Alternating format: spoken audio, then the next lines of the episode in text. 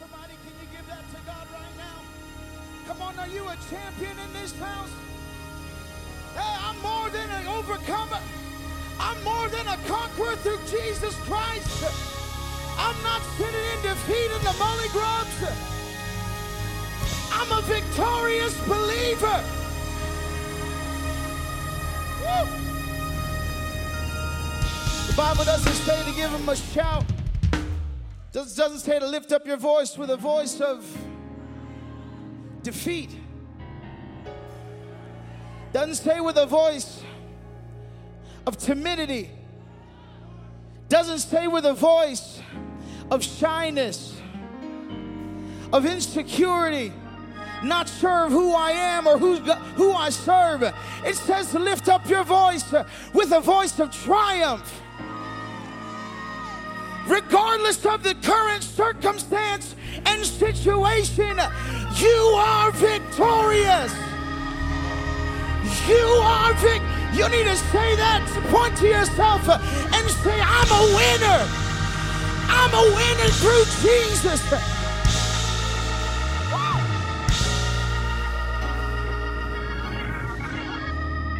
Victorious.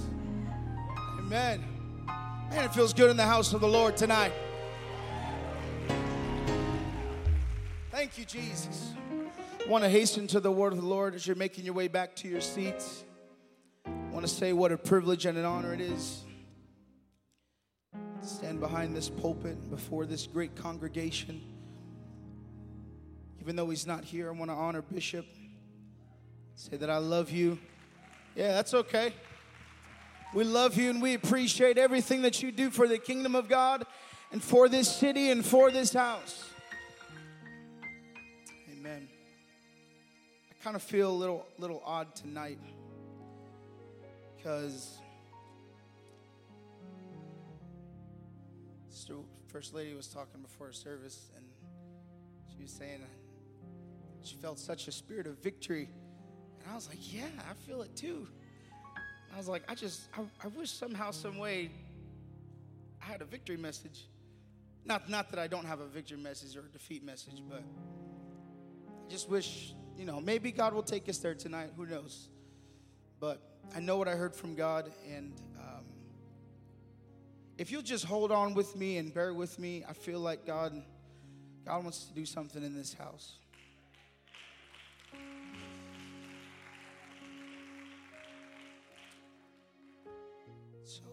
You wouldn't mind turning in your Bibles to the book of Genesis, chapter number 32, beginning at verse number 24.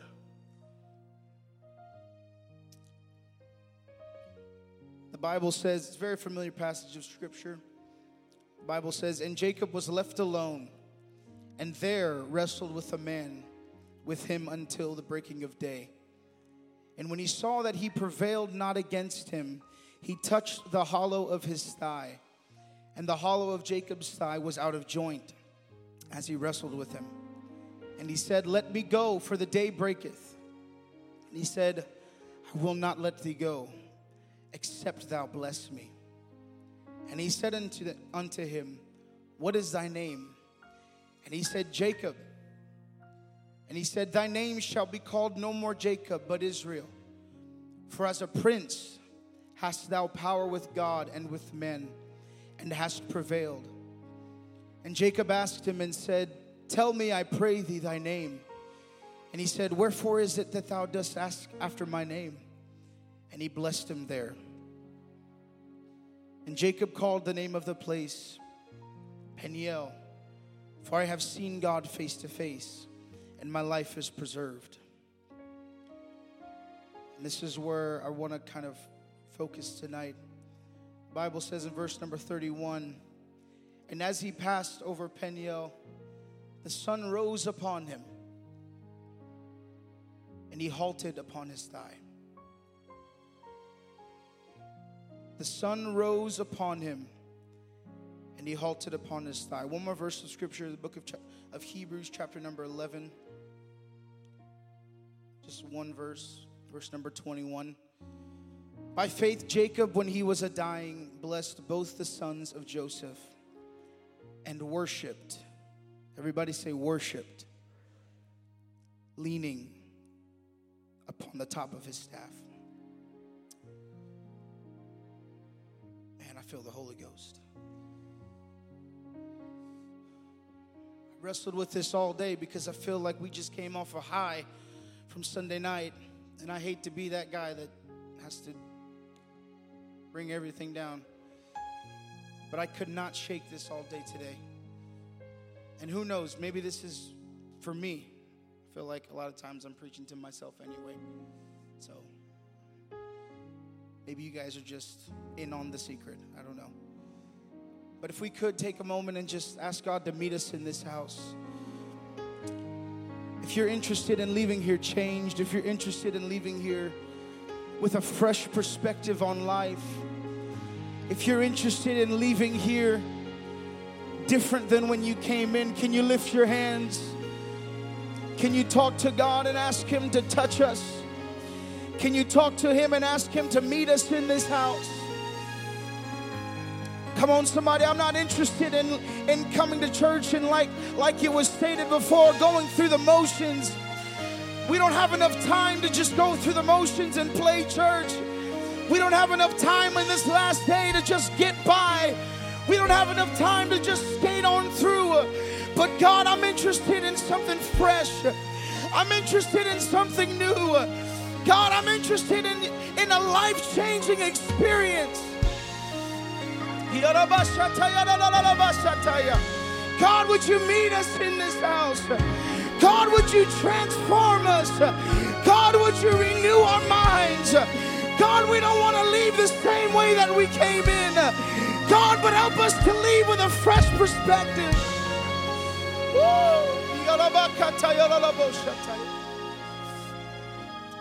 Name of Jesus. In the name of Jesus.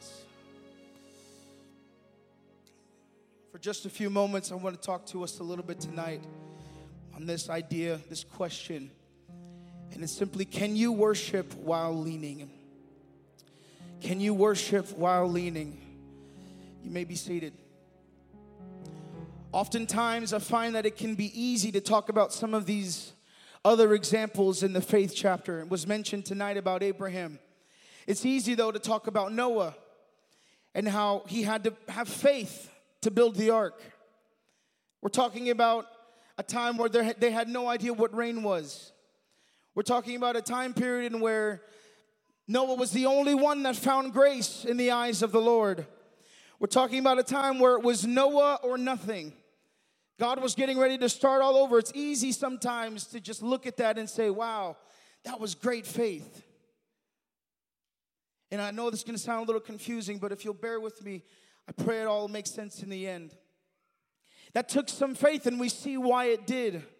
Never seen rain before. They turned their backs on God. They were a wicked generation. The Bible says, as a matter of fact, that as it was in the days of Noah, so shall it be in the, in the coming of the Son of Man.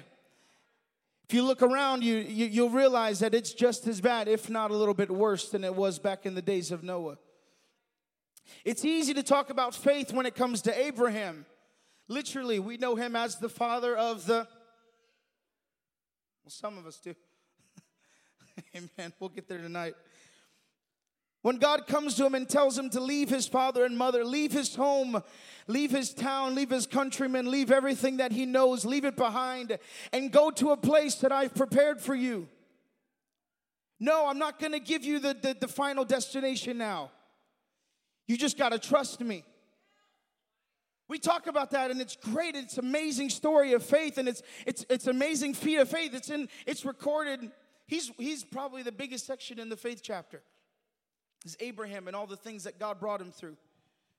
It's easy to look at that and say, yeah, that's faith right there. Man, I want faith like that. Or how about when God told Abraham to offer up his son Isaac? What great faith that was. The Bible didn't the Bible says God didn't even recognize Ishmael Ishmael as his son. He said, "Take Isaac, your son, your only son, and go offer him as a sacrifice." What great faith that, that is to be coming down with the knife And as you're on your way down to kill your only son, the promise that he had been waiting for, the promise that God had gave him and said, "Hey, out of you will I create a great nation and will all the nations of the earth be blessed." I'm gonna make your seed innumerable, as many as the stars in the heaven and the sand of the sea. But God, this is the one son you gave me. And he said, Take his life. What great faith that was. And of course, we know the story. There's a ram that's caught in the thicket, and the angel tells him, Don't kill your son. I was just testing you. God was testing you to see what you would do. It's even easy sometimes to talk about Sarah. Abraham's wife, and how it was that through faith she was able to conceive and bear a child. It was the word that God had given to Abraham and Sarah that out of them he would bring forth a great nation, but they were both old. They weren't young, young spring chickens anymore. They'd been through life. That's, that's, that's my mom. She says that all the time. Spring chicken. I don't know where that comes from. So it took great faith for them to, to, to, to hear the word of the Lord, even though Sarah laughed. It still took faith for her to say, you know what, I'm just gonna trust my husband and I'm gonna trust that God has is gonna do what he says he's gonna do. And we know the story. Isaac comes forth as a result. But for me at least, every time I read this verse about Jacob, I always have a hard time understanding where faith comes into the picture. It doesn't quite make sense to me. And so, for a little bit tonight, I just want to talk about that. There are two major events in Jacob's life that the Word of God decided were worthy enough to include in this passage of Scripture regarding faith. The first one is the event of, of the blessing of the sons of Joseph. Hebrews chapter 11, verse 21 says, By faith, Jacob, when he was a dying, blessed both the sons of Joseph. Where is the faith in that? What, what is that? If we go back and look at verse at uh, Genesis chapter 48 and verse number 8, the Bible says, And Israel beheld Joseph's sons and said, Who are these? And Joseph said unto his father, These are my sons whom God hath given me in this place. And he said, Bring them, I pray thee, unto me, and I will bless them. Now the eyes of Israel were dim, were dim for age, so that he could see not. And he brought them near unto him, and he kissed them and embraced them. And Israel said unto Joseph, I had not thought to see thy face. And lo, God has showed me also thy seed. And Joseph brought them out from between his knees, and he bowed himself with the face to the earth. And Joseph took them both, Ephraim in his right hand, towards Israel's left hand. Ephraim was the younger son. And so he's leaning him towards his father's left hand. And then he says that Manasseh in Joseph's left hand, leading him towards Israel's right hand, because he was the oldest. The right hand always signified power and authority. If he was going to get the blessing, it was at this time that he was going to bestow upon him the greatest blessing of the firstborn. The Bible says, And Israel stretched out his right hand and instead of laying it on Manasseh's head, the eldest, he reaches across and lays it on Ephraim's head, who was the younger. And then he takes his left hand, which was supposed to go to Ephraim, and he puts it on Manasseh's head, who's the oldest. Is this ringing a bell for anybody? Bible says he was guiding his hands wittingly, knowingly. He knew exactly what, what he was doing. Manasseh was the firstborn and yet his left hand, the least, was going to him. I believe strongly that this is a direct recollection to when Jacob himself was the younger and he came into his father's presence. And as the younger, he received the birthright blessing. The Bible, the Bible records that the Lord told his mother when they were, when they were both in his womb that there, was, there were nations warring against each other in your womb. And then he says that the elder shall serve the younger. And obviously, we know today that the spirit man, the born, the born again man, the younger, is the eldest in the kingdom of God. He's the one with the authority. And the, the older, the flesh, must serve the younger. My flesh must be in subjection to the younger. My flesh without God is unruly. My flesh without the Holy Ghost, without being born again of water and of spirit, is unruly and it does whatever it wants and it leads only to destruction. He knew this concept.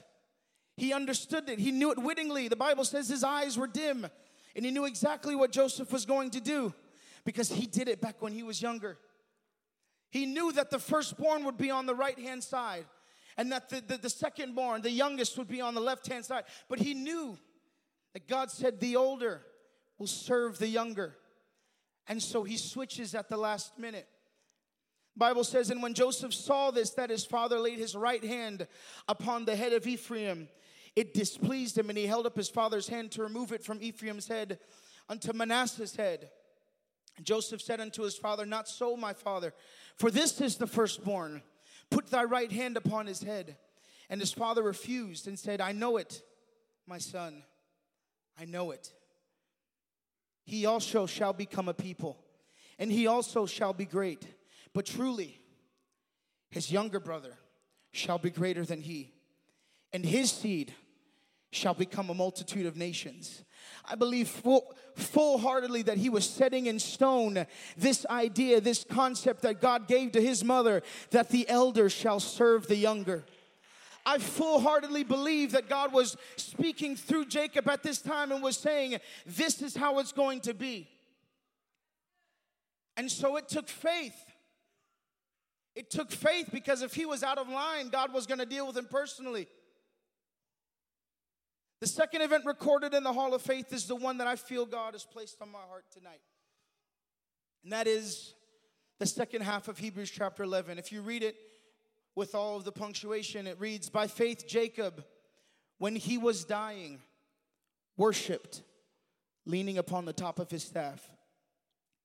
This takes us back to our text where we see Jacob wrestling with the angel. Hosea actually says further later on in the scripture, he kind of clarifies and he says that this was an angel of the Lord.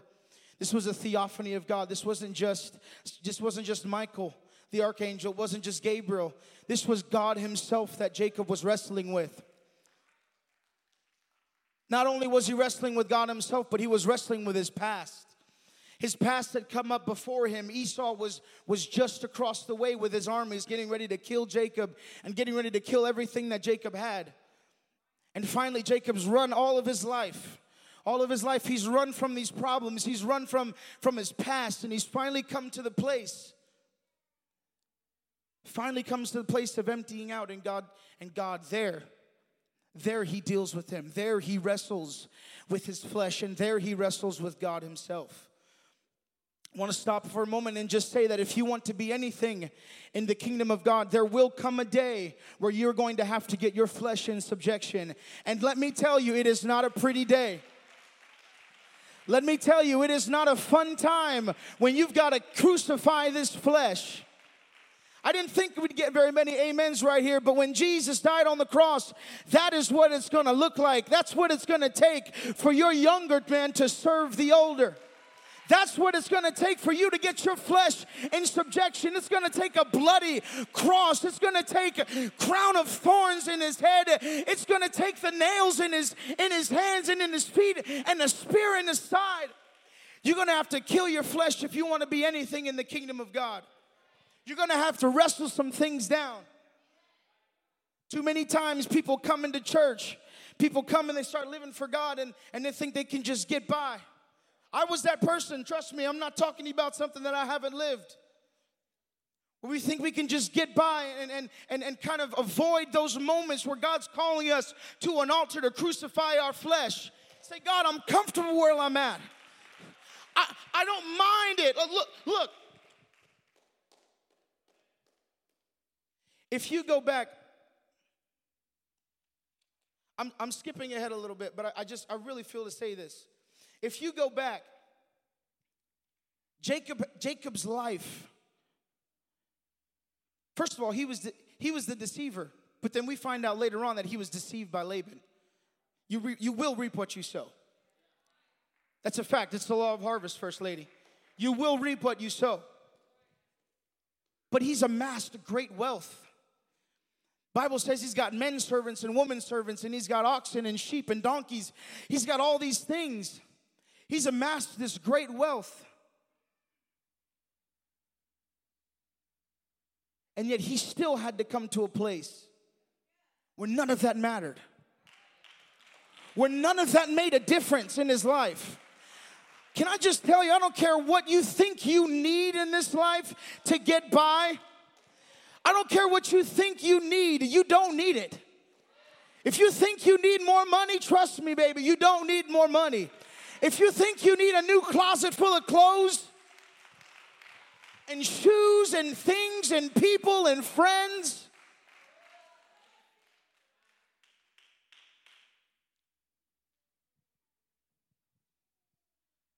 Jesus.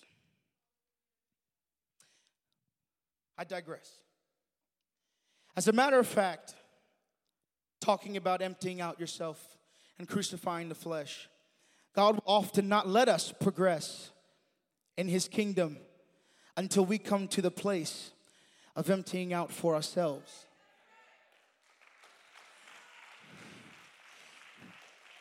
So if you're wondering why you feel like you just can't move any further, God, I know what I felt. If you're wondering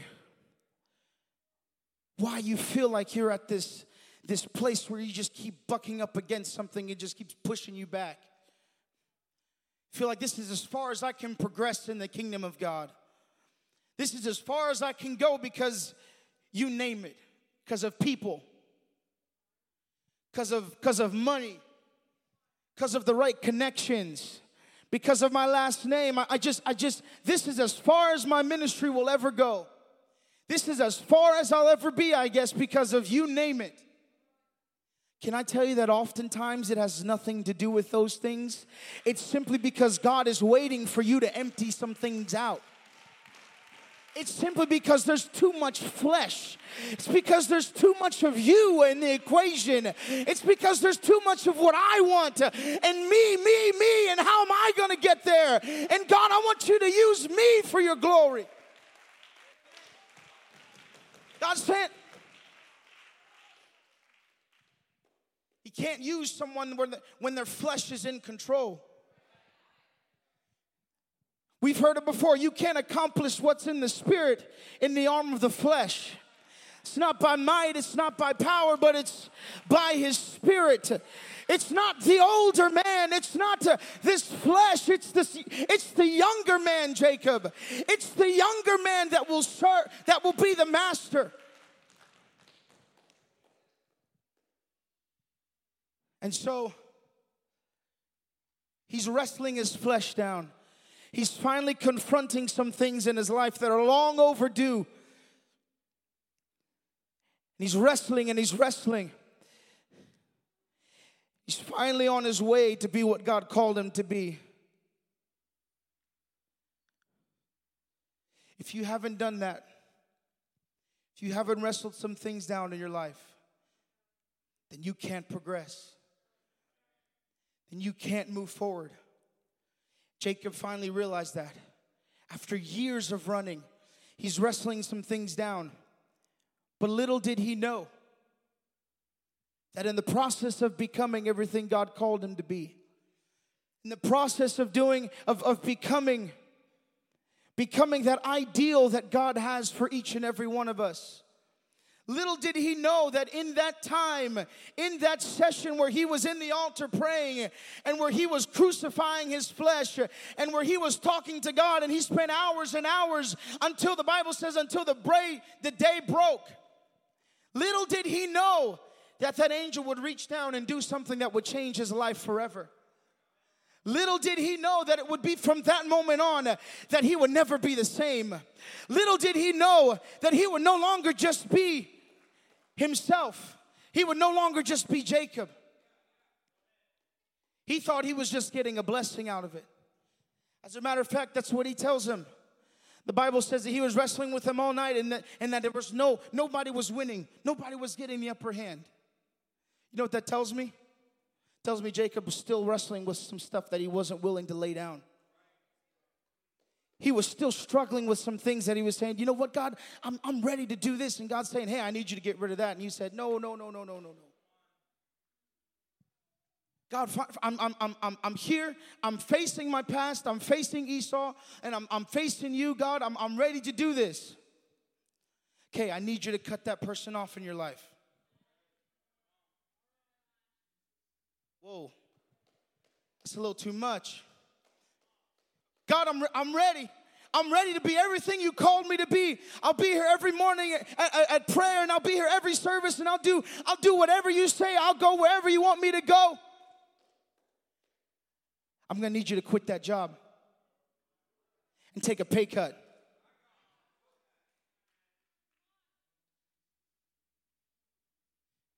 He's contending, and neither of them got the better. He, could, he couldn't do anything because his flesh was still in the way. Because he wouldn't let up, but because God couldn't get through to him, he touched his, his hip. Bible says he touched it and it went out of joint. But he still didn't let go.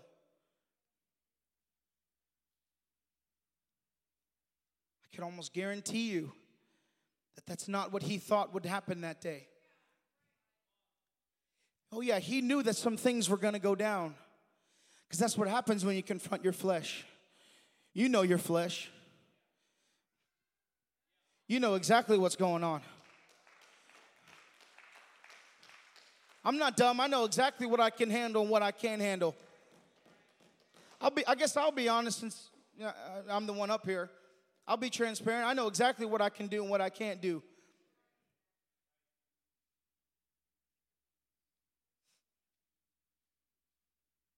It's not what he thought would happen.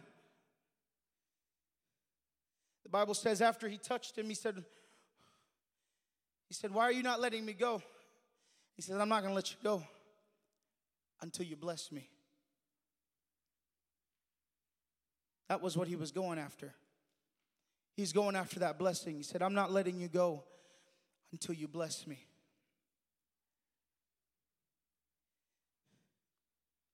He wasn't thinking that laying everything down on the altar would result in the limp for the rest of his life. But sometimes we don't think that that's what ends up happening. Can I just say it plainly? There's a price to pay. There's a, there's a price to pay if you want to be everything God's called you to be. And sometimes that price doesn't look like what you think it should look like. You know, I figured something out a long time ago. If you really want to be a servant, you don't set the terms and conditions of what being a servant is. You don't set the terms and conditions of what being a servant is. If you're really to be a servant, it doesn't matter what anybody says. I'm doing this as unto the Lord. Whatever my hand finds to do, I'm doing it with my might. Whatever my hand finds to do, whatever God gives me, whatever my pastor gives me, whatever my mom and my dad give me, I'm doing it with my might.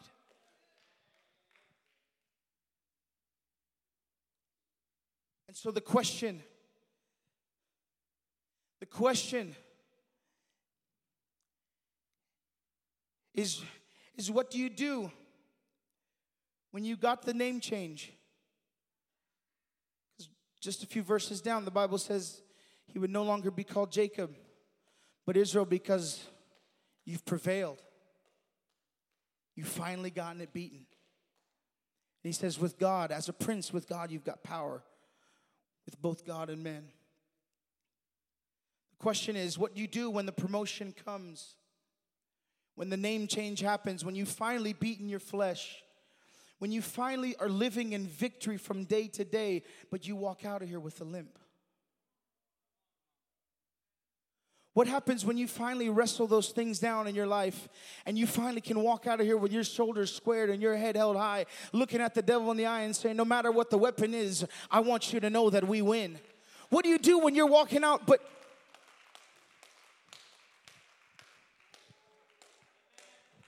but you've got this limp? Yeah, you, you, you, got, you got victory. You got the name change, Jacob.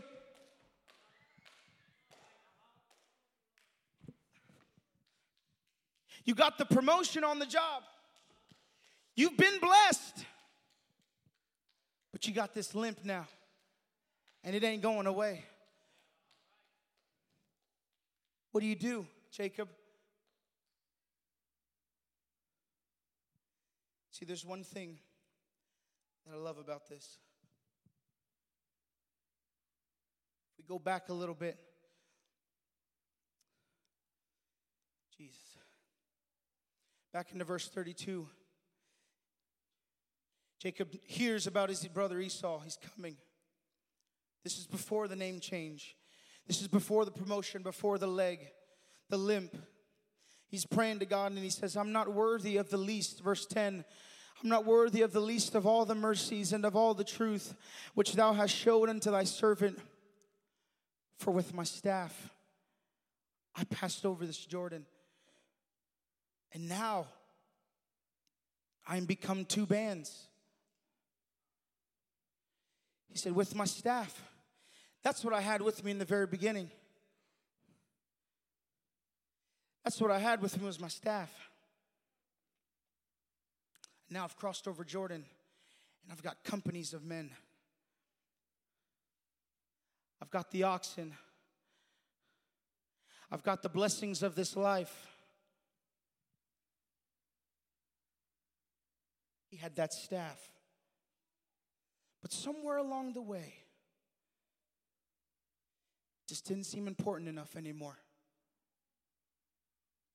Can I tell you that what got you here is the same thing that's going to keep you through everything?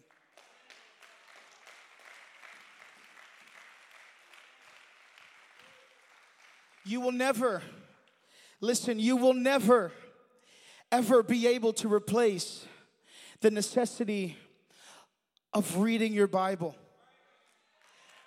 and fasting and praying. Brother, Pastor Hammond, I know it's simple. I know it's, it's just a staff. It's just a staff. but you'll never be able to replace it. It's priceless. It's priceless. God, I'm never too big. God, I pray that we don't get so blessed and so prosperous that I forget what got me here.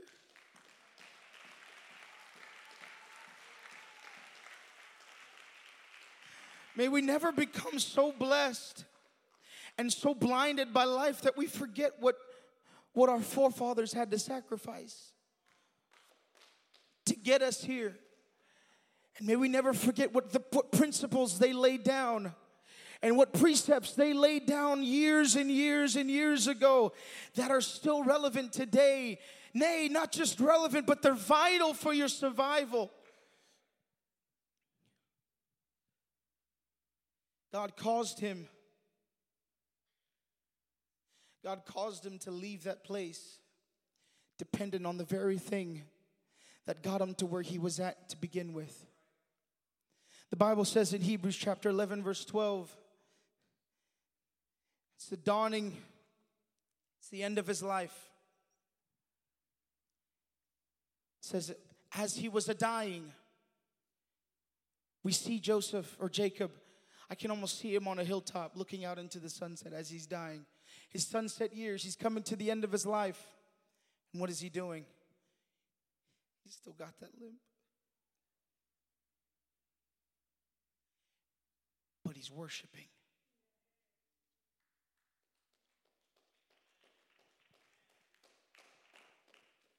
He's worshiping.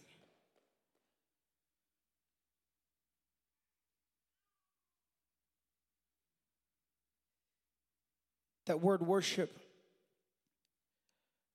when it's used in the book of Hebrews, and when you break it down, it's referring to direction. It's a directional preposition, as in toward or that way. So I believe when he said, when the Bible says that he was worshiping, leaning on his staff, you got a lot of things going on. First of all, he remembers because every day when he wakes up, there's that pain in his hip. There's that pain that reminds him every day of what happened years ago. And every day he has to make the decision that I'm going to worship. Makes the decision every day that I'm going to worship music. You can come. God will humble you so much that you won't be able to do anything else but teach Bible studies and come to prayer meetings. If that's what it takes to get you into heaven, God will humble you. God will humble you so much that you won't be able to do anything else but to be in His house. The Bible says in Matthew chapter 18, verse 8, said, Is Jesus speaking, he said, It's better for thee to enter into life halt or maimed rather than having two hands and two feet and to be cast into everlasting fire. In other words, I'd rather lean upon the thing that brought me out in the first place for the rest of my life than to stand on my own two feet, proud because of what I accomplished.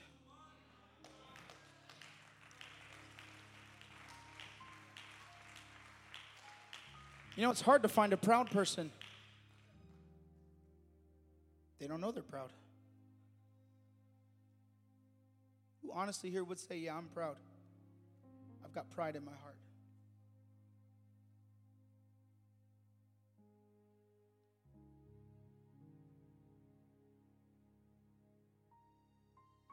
You know, it's interesting. We can stand in here tonight. It's interesting.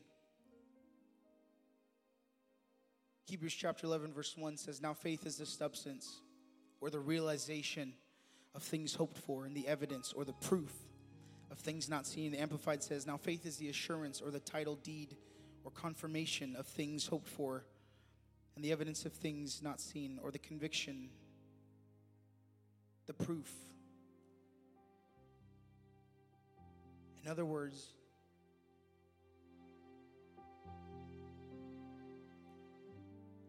Jacob, I know you've got this limp. I know you've got this limp, Jacob. And it doesn't look like what God promised. I know it doesn't look like what God said it would be. I know it hasn't come to pass quite yet. I know you're not the ideal that God has for you yet. God doesn't want any of his kids to go through life limping, but he'll do it to save you. You know, it's one of the things I dread as a parent. It's ever having to come to the day where I've got to pray that my kids God, whatever it takes.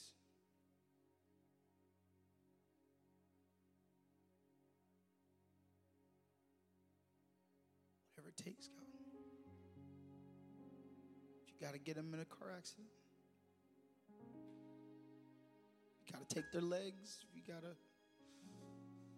save them, fill them with the Holy Ghost, and then take them, God, whatever it takes. That's not how God wants you to live. God doesn't want to have to knock your feet. He doesn't want to have to touch your hip every time. He doesn't want to have to get you to lean on Him because He's trying to save you. He wants you to lean on Him because you love Him.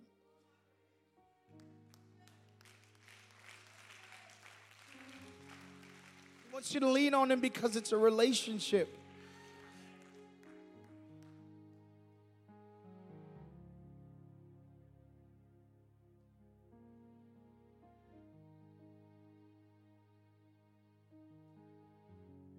Reason why I believe this passage made it into the Hall of Faith is because it takes a lot of faith to worship with a limp. It takes a lot of faith to wake up every morning with that pain in your thigh, with that thorn in your flesh. The one that Paul prayed, this away. Why? Why am I dealing with this? Why, why, why do I feel like I can't progress? Take this thorn out of my flesh, please. God, take this limp away. takes a lot to wake up every morning. And because of your disability that God gave you, still turn to Him in a posture of worship. And with trembling hands, wake up every morning and say, Thank you, God, for this limp. And read His Word. Because now it's not duty, now it's devotion It takes a lot of faith to say, you know what? God, I'm praying this morning because, because I want a relationship with you. And I know this limp may never go away. But I'm committing myself in a posture of worship where every day I'll grab that staff and I'll lean on that staff and I'll worship. and I'll worship. What about when God says no? Can you still worship while leaning on that staff? What about when God doesn't heal your body? Can you worship while leaning on that staff? What about when God doesn't save them? What about when God doesn't answer the prayer? What about when God doesn't make the way? What about when God doesn't get you out of this? Can you still wake up every morning with that pain in your thigh? And in a posture of worship, say, I'm still going to worship. Every morning, God, I don't care what happens. I don't care how it looks. I worship you. I worship you. I know it's really simple. I know it's really simple, but if that's how, if if you feel tonight that God has spoken to you at all, can you just lift your hands in this house?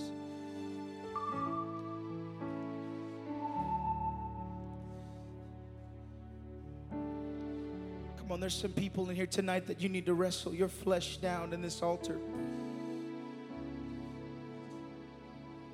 Come on, Jacob, are you going to run from the call of God in your life? On, Jacob, how long do I have to wrestle you? Jacob, how long must we be here until you finally give up your will? How long must we be here, Jacob, until you finally surrender.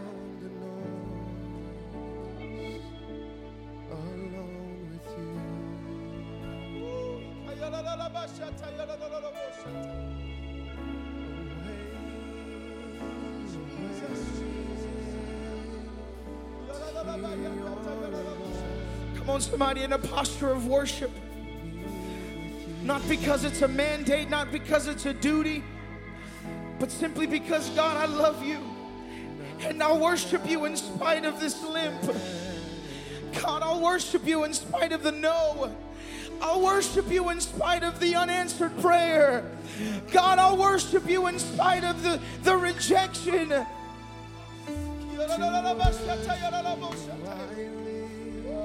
Come on, somebody sing that tonight. Come on, somebody sing that tonight.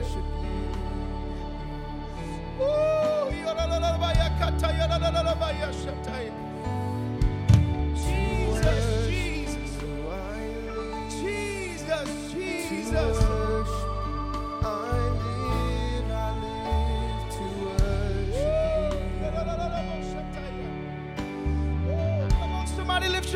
sing that to Jesus tonight. To Woo, come on with a sincere heart. God, I'll worship you. God, I'll worship you with this pain. God, I'll worship you with this staff. God, I'll turn to you every morning in worship. I live to worship